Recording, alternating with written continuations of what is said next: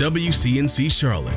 This is Flashpoint. Thanks for joining us here on Flashpoint. I'm Ben Thompson. We are now just days away from the 2024 primary here in North Carolina, but some recent laws passed by the General Assembly could change how quickly we see results on Tuesday night. Last year, Republican lawmakers in Raleigh passed new rules that change when early votes and absentee ballots get counted on election night. By delaying the count, you delay the results. But this week, some folks online mistakenly claiming it's some sham by elections officials, when in fact, they're simply following this new law. Joining us now is the executive director of the North Carolina State Board of Elections, Karen Brinson Bell. Karen, welcome back to Flashpoint. Nice to have you. Glad to be back. Thank you. There are some changes to uh, your process, um, thanks to a couple of bills passed by the General Assembly what effect does does that have on when races can get called on Tuesday night? Because I, I, I want to set expectations here um, that, that people think there's there's nothing wrong, that this is the way it's going to be, uh, and, and this is intentional um, Tuesday. What's different? Really glad you're helping us get the word out about this. Um, there was a change by the North Carolina legislature to the way that we report results. Uh, for, for a long time now, we have had the early voting results released at the same time as absentee by mail results, which would be at the close of polls. So typically 7:30 p.m. election night, and that's because we've held a meeting to tabulate those votes uh, on election day afternoon. The legislature changed that process. We will release the absentee by mail results, which will be the ballots for probably about uh, you know, 12,000 voters in North Carolina, maybe a little bit more. Um, but we have most of our votes uh, typically cast during early voting in North Carolina, and those results no longer can be released at 7:30 p.m. Instead, the legislature directed the county boards of elections that they will close and tabulate those uh, machines at 7:30 p.m., which will delay our ability to upload those results to the election night reporting website. Uh, so the county boards will be doing that as they close the election day polls as well and all those polling places across the state, which is about 2,500 locations.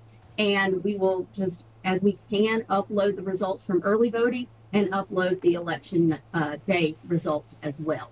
What is your idea? What's your general estimate as far as how late that those early vote numbers will start coming in then, as far as counting? We're really not certain. Um, this is new for us. Um, but obviously, you know, just to do that process, even for a single early voting site, is going to be, you know, probably about 30 minutes. So, you know, I think the earliest we will see early voting results released would be 8 p.m. Um, and then after that, when you consider that we have some jurisdictions, some counties that have uh, 10, 15, 20 early voting sites, uh, that's going to be a lengthier process. And so it may be an hour or more, maybe even two hours before we see those results um, posted for those particular counties, including um, you know our largest, Mecklenburg and Wake. Understanding that you you are paid to administer the law, not to make it. What what was the sort of thought behind changing this? What did this remedy or what did this fix? If we were uh, part of writing this legislation. This was not an ask by the State Board of Elections or the county boards of elections. So I can't give you the insight of why the legislature chose to insert this into uh, what was Senate Bill 747, which was about a 65 page bill that had other uh, changes to election law that we have implemented um, in a very short window of time from when it was passed in mid October. Um, most of those are on the administration side, including this process of election night reporting. Um, but this is one that actually will be voter facing, as we say. This one um, voters will notice this change. Uh, one of the other big changes absentee ballots. Um, folks have to make sure that they are in at their county uh, election office by election day, as opposed to in the past. Um, there'd be a few days lag sometimes, and that could alter things if it was a really tight race. Um, so now your absentee ballot has to be in by election day. Um, what are you telling folks to, to, to make sure that their vote, their vote is counted? Yes. Uh, for decades, North Carolina's deadline was really a postmark deadline of election day and then received uh, three days after the election. Uh, the legislature did change that, and this is the Uh, with this election, we now require absentee by mail ballots to be in the hands of the County Board of Elections by 7:30 p.m. election day. Uh, now, that means the mail must have been delivered to the County Board of Elections, or if you're uncertain if a ballot will be delivered on time, then you need to hand deliver that to the County Board of Elections by 7:30 p.m. in order for that to be counted. Uh, back in 2020, it took a few days before there was a projected winner in the presidential race here. Uh, given that we are such a competitive state, um, are you expecting possible delays again this November? Um, or do you think some of these changes that you have just outlined for us uh, might prevent that and might help in, in reaching a conclusion a little bit faster? You know, we are keeping in mind that right now we're dealing with a primary. So this is the nominating process. Um, and, and so typically what we're looking for here is are the results um, such that we would have a second primary in a contest where a, a candidate does not get 30% plus one. Obviously, as we go into the general election, North Carolina is a competitive state, and we've got some really significant contests on this ballot uh, this year. And you know, we know we will have a new governor, we will have a new attorney general, we will have new members of the legislature and council of state, we will have six new members of Congress, and that is just because we either have no incumbent or the districts are new. Um, and so, you know, with those pivotal contests, with North Carolina having close elections um, forever, really, uh, that that's North Carolina. Um, and uh, you know, we we will do what we can do to get the results out as quickly and as accurately as possible. Um, but we are going to go through the processes of the provisional ballots. Uh, you know, the military and overseas citizens actually do have a longer period of time to get uh, those ballots to us. And so, with all of that, you know, it may come down to those very critical um, ballots, and uh, we'll just have to wait and see right, how competitive we really are. Karen Brinson Bell, the executive director of the North Carolina State Board of Elections, you got a big job this week. Thanks for coming on. We do appreciate it. Glad to do it. Thank you.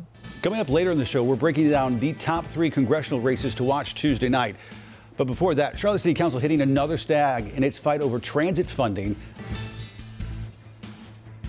Welcome back to Flashpoint. This week, the top leaders in the General Assembly making a visit to Charlotte. They're casting ongoing doubts about the future of the city's $13 billion transit plan. Tim Moore and Phil Berger want to prioritize roads, but that is not the direction most city council members see as the best option. Joining us now, Charlotte City Councilwoman Dimple Ajmera. Councilwoman, welcome back to Flashpoint. Thank you so much, Ben, for having me again. Um, a pleasure.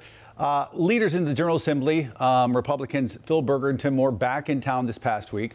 Um, and, and, at least from the observer's standpoint, it looks like their position on transit has not changed at all. They're, still saying roads first, um, realizing there are negotiations that happen behind the scenes, but it, it, it, doesn't seem like we're making any progress at all. We're still in the same place we were four years ago. Um, is that a correct um, sort of review of the situation? I would say yes. Unfortunately, we haven't had much uh, progress. Recently, City Council approved our federal and state legislative agenda just this past Monday. So we will be going to DC to advocate for our to advocate for federal legislative agenda items. We'll also be going to Raleigh to uh, advocate for state investments in our infrastructure and other priority items that it's on our state legislative agenda. But certainly, I think before we even get an approval from General Assembly, uh, we got to make sure that we have our regional partners on board. And that's an uphill battle because there is a history, as you know, with our northern Mecklenburg towns, and we got to get them on board before uh, we have some sort of approval or even um, before we even go speak with our uh, Speaker of the House. But, but I mean, they're even saying um, that's not even the litmus test they're using, though. They're not saying, hey, get buy in from, you know, everybody up in northern Mecklenburg County and Iredell counties and Union County. They're saying, Republicans in Raleigh saying, this needs to be a roads first plan. And I feel like Charlotte's plan, as, as y'all have talked about it, is not a roads first plan, no matter semantics of how you want to change things. It, it, it's, it's the bulk of it goes to rail. Well, it does because we have combination in our plan. We have light rail, we have bus, we have roads as well as greenways, uh, pedestrian safety um, networks. So we have it all in our plan. And we just can't do roads. That's just not realistic because uh, as growing one of the fastest growing cities, we know that as we build more roads, we we don't have uh, capacity. I uh, I, I don't know how to widen roads like Providence and others. We we have to look at other infrastructure investments like light rail, uh, public transportation, public transit bus, and sidewalks and uh, greenways. So I, um, it certainly feels like we are at gridlock right now. It feels like um, uh, city wants something different than what state leaders are asking for, especially the ones that represent a rural area.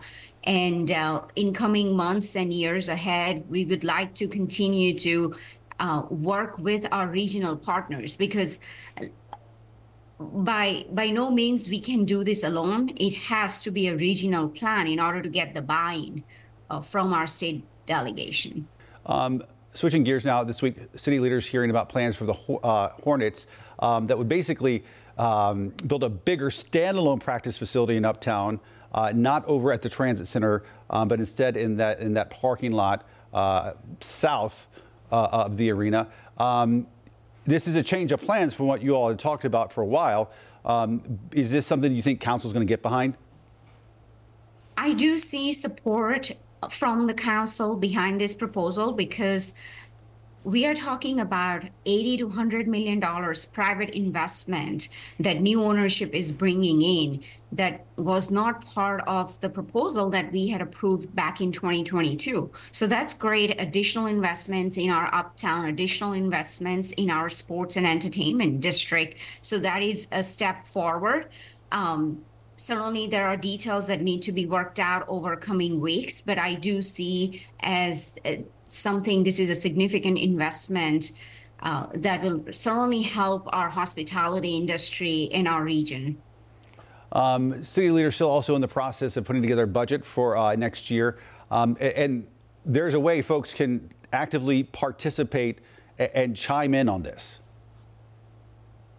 Yes, we have multiple budget workshops. We have community sessions. We have budget simulator online where you can help us balance the budget. You can figure out where you would uh, where you would prioritize funding and where you would eliminate and whether you would raise our property tax or you would not. Uh, budget simulator helps you do that. I have heard from residents they have spent days and days and still haven't been able to balance the budget. It's certainly um, is something that gives you an insight into how difficult this process is, where we are trying to balance multiple priorities. But keep in mind, in five years, last five years, City of Charlotte has not raised a property tax because we understand that burden it puts on families and it certainly uh, creates displacement. So we are very mindful of that as we balance our budget and as we invest in our key priorities like public safety, affordable housing, infrastructure. Dimple Ajmera, thanks for coming on. We appreciate it as always. Thank you so much, Ben, for having me. Next on Flashpoint. Welcome back to Flashpoint. A Where's the Money investigation found the city of Charlotte is paying nearly $2 million to help folks dealing with damages tied to the city's sewer system. And our Nate Morabito discovered the problem is only getting worse. With enough miles of sewer to make it from here to Alaska, Charlotte Water has said logistically, crews just cannot proactively inspect the entire system. So the city tends to be reactive, paying up when a failure is found in their lines. Leaders even increased the maximum payout in recent years. But some believe the city needs to make prevention a bigger priority. Oh man, this is going everywhere. The sight. I literally heard her scream. The sound. It's raw. It was disgusting. The smell. Like of sewage. It was everywhere. Like it, there was like no stopping it. Overpowered Dwayne and Catherine Pennant. This was all flooded. All as their infant and toddler slept nearby. and it was flown in that room, which is our children's room. More than a year later, It interrupted our lives. the parents still feel overwhelmed, I'm tired. I'm tired and, and I'm over it. left with a bad taste about why. We just don't want this to happen to anyone else. In the hours before the Pennants toilets and bathtubs spewed sewage, they heard gurgling noises. So they called out a plumber who found a clog in the city's sewer line. But when Charlotte crews came out to clean it, the you know what I said, hey, hey, what are you guys doing? Hit the fan. It blew back. The Pennants say crews pushed sewage back into their home. A failure in cleaning and, they believe, prevention. One that forced the family to spend the next month in a hotel. This is something that could be avoided with better maintenance. Public records show since 2018, almost 900 people have filed sewer blowback and blockage claims against the city. It seemed like everything was just destroyed. Where, where are we going to live? Last year alone, Charlotte water records show blockages nearly doubled. It's a real thing. It's happening all the time. Seth Wyatt says his small family plumbing business receives three to four calls a day, often tied to problems on the city's side of the sewer, routinely caused by thirsty tree roots rupturing the lines. And they will do just about anything to get water. Especially worse when there's a drought. When there's a lack of rain, the, the call volume goes up. Tree roots are only part of the problem, though. This is preventable. Most blockages are at the kitchen drain.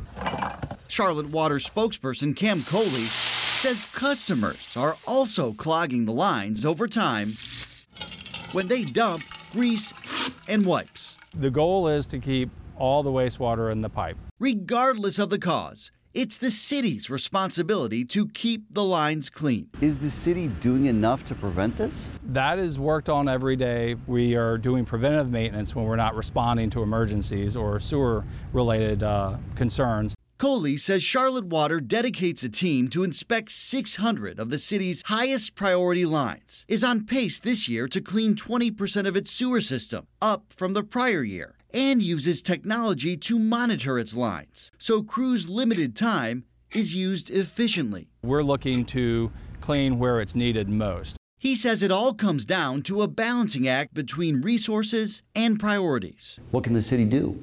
I mean, the first step is admitting you have a problem. Councilmember Tariq Bokhari believes leaders have failed to prioritize basic services. Those non sexy but critically important things.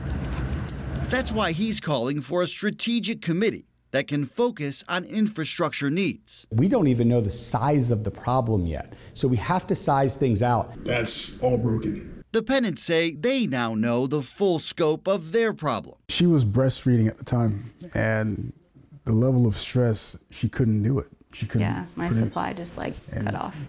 After months of back and forth with the city, Still, some days are are not good. They finally agreed on a price to cover the cost and installation of a backwater valve to prevent this in the future, leaving them finally with a sense of relief. If you don't want to take any chances, a plumber can install a backwater valve, but that will cost several thousand dollars. Either way, don't ignore the warning signs. If you hear gurgling noises or notice that your drains are slow to drain, call 311 immediately. Nate Morabito, WCNC Charlotte. Coming up next, we look at the big races come Tuesday.